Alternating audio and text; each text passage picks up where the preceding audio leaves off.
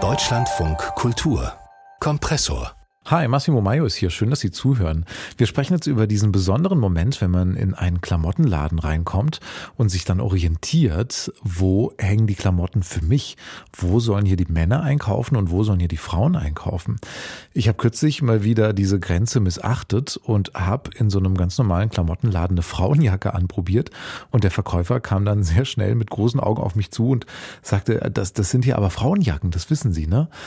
Ja, das wusste ich und ich fand diese Jacke aber trotzdem ganz cool, wollte sie einfach mal anprobieren und der wollte mir wahrscheinlich auch nur helfen. Aber das zeigt, es gibt da oft eine ziemlich klare Grenze. Die allermeisten Modelabels trennen ihre Kollektionen immer noch sehr eindeutig in Herrenmode und Frauenmode. In Paris läuft jetzt gerade die Fashion Week explizit für Männermode und das nehmen wir jetzt ja mal zum Anlass, um drüber zu sprechen, warum da eigentlich immer noch so strikt getrennt wird und was sich da vielleicht aber auch getan hat im Laufe der Zeit. Spreche ich drüber mit Vera Glocke vom Inszenierungs- und Modepodcast Fashion the Gaze. Hi Vera. Hallo. Sprechen wir vielleicht erstmal über diese Fashion Week in Paris für Männermode. Was wird denn da vorgestellt? Wie sieht diese aktuelle Männermode aus? Ja, wir haben noch gar nicht so viel gesehen, weil die Show gerade erst angefangen hat und sie läuft ja noch bis Sonntag. Aber gestern Abend fand ich schon ganz spannend Louis Vuitton von Creative Director Pharrell Williams. Und das war eine Show, wo es ganz viel um so Cowboy-Momente gab. Sie hat den Titel getragen First Cowboy und ist damit ein Zitat an Nudie Cohn. Das ist ein ukrainischer Designer, der in den 90er, 50er Jahren schon so ganz viel Pionierarbeit geleistet hat mit Kleidung im Western-Stil. Insofern eine ganz interessante historische Referenz. Und da haben wir total viel so amerikanische Western-Kulisse gesehen, Bilder from Grand Canyon im Hintergrund, ganz viele amerikanische Landschaften, Trommelmusik von Native Americans. Und dann gab es eben bei der Fashion, die war vor allem so rot-braun, ganz viele Cowboy-Elemente, also viele Western-Stiefel. Die gibt es ja jetzt auch schon wieder im Moment in der Mode. Also die letzten zwei Jahre war das super präsent. Dann auch viel Jeans, Kuhfell, so Kuhfell, Ledertaschen und so weiter. Und ja, viele Hosen mit dazugehörigen Jacken, würde ich sagen.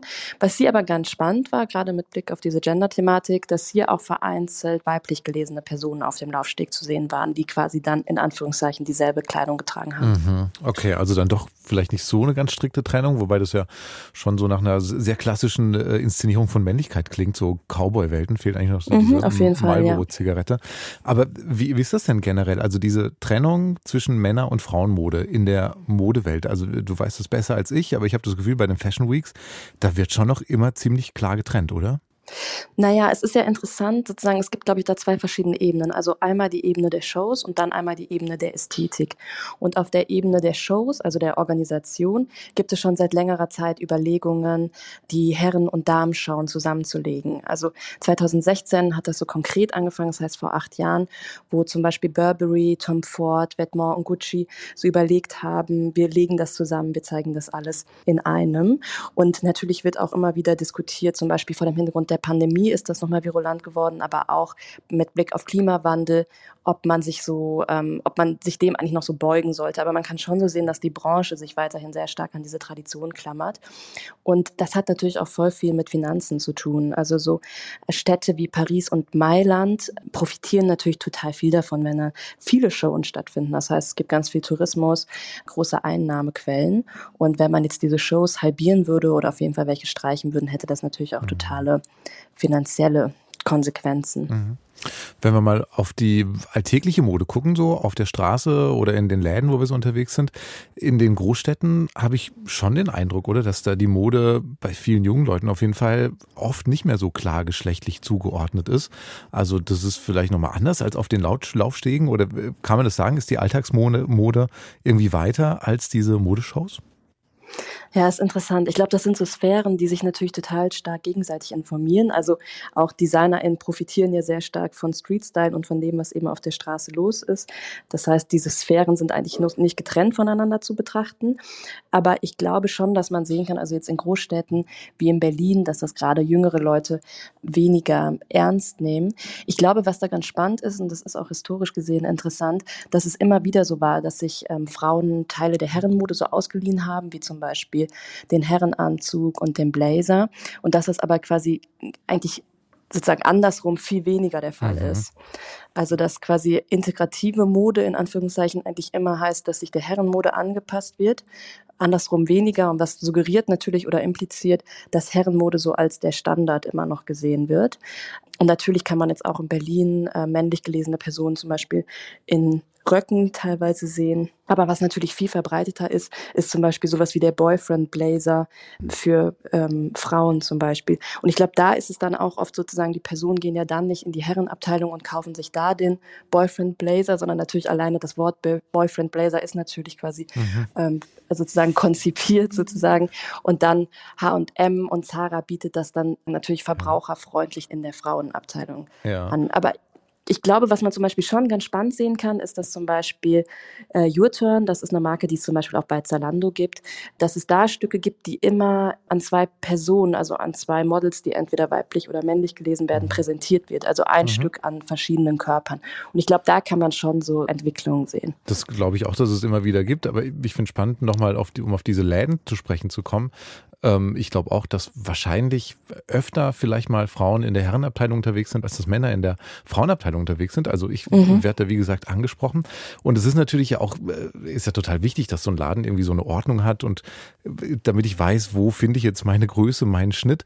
Wie gehen die Läden denn mit dieser Geschlechtertrennung um? Gibt es da vielleicht auch noch ganz andere Kategorien, Läden, die eben ihre Klamotten anders aufteilen? Was mir jetzt zuallererst in den Sinn kommt, sind natürlich Secondhand-Läden.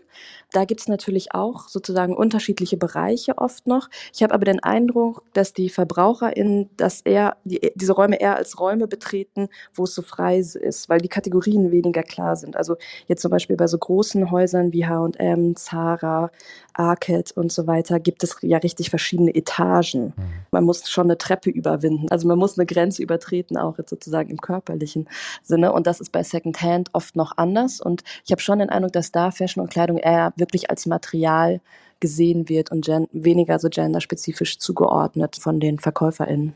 Vielleicht können wir noch einmal so einen größeren Bogen schlagen, weil, also ich meine, so Geschlechts, äh, nicht klar Geschlechter zugeordnete Mode gibt es ja eigentlich schon lange, ne? Marlene Dietrich mit den Anzugshosen, David Bowie, mit allem, was er so getragen hat, hautengen Kostümen. Kann man sagen, das ist so eine stete Entwicklung eigentlich, dass das immer weicher wird, diese Grenzen? Oder hat sich in der Masse letztlich gar nicht so viel getan in den letzten Jahren?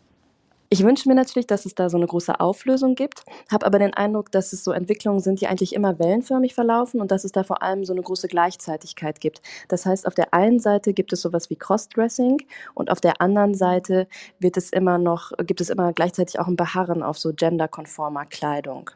Und man spricht schon länger oder wir sprechen jetzt schon länger darüber, ob sich das vielleicht aufgelöst hat. Zum Beispiel hat die New York Times 2022 so das Ende der Geschlechter auf dem Runway ausgerufen, weil man da gesehen hat, dass sozusagen Fashion einfach von männlich oder weiblich gelesenen Personen getragen wurde.